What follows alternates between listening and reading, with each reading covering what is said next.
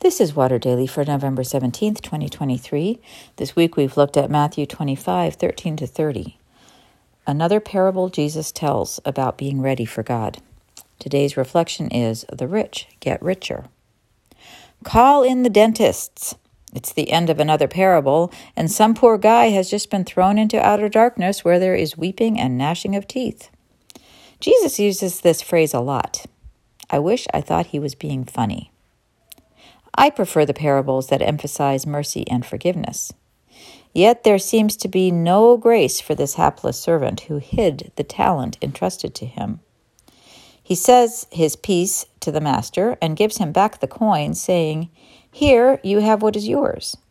But the master is livid, saying, "You wicked and lazy servant, you ought to have invested my money with the bankers, and on my return I would have received what was my own with interest.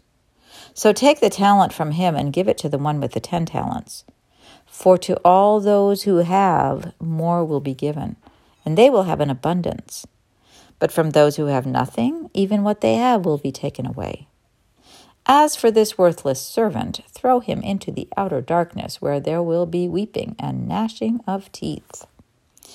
Wow, this guy must have thought he was doing the right thing, the safe thing. But the safe thing is not what the master considers the right thing. He is not going to give this one a second chance, but will take the resources from him and give it to the one who already doubled his money. Is this right? Is this fair? Is that how God regards us when we don't use the riches we've been given?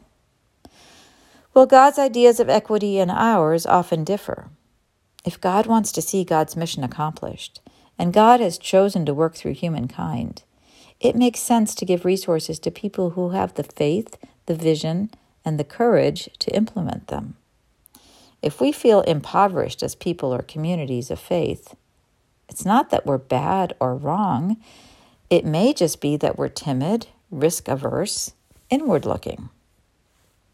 The problem with this last servant is that he operated out of fear.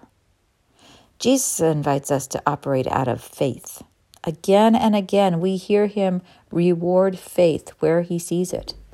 Faith and fear cannot coexist. The more space we give to faith, the less we, room there is for fear, and vice versa. What is the greatest gift God has given us? According to Saint Paul, it's love.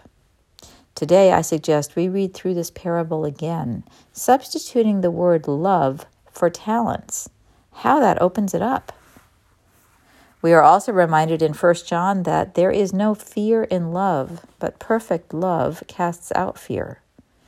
Can we invest the love we have in loving others, which is about the most risky thing we can do in this life?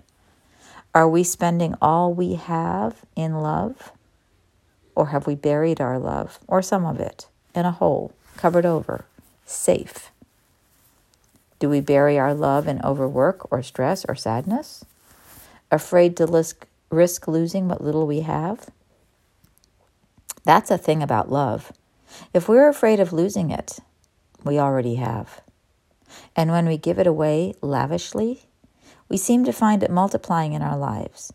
That's how the rich get richer in the life of God.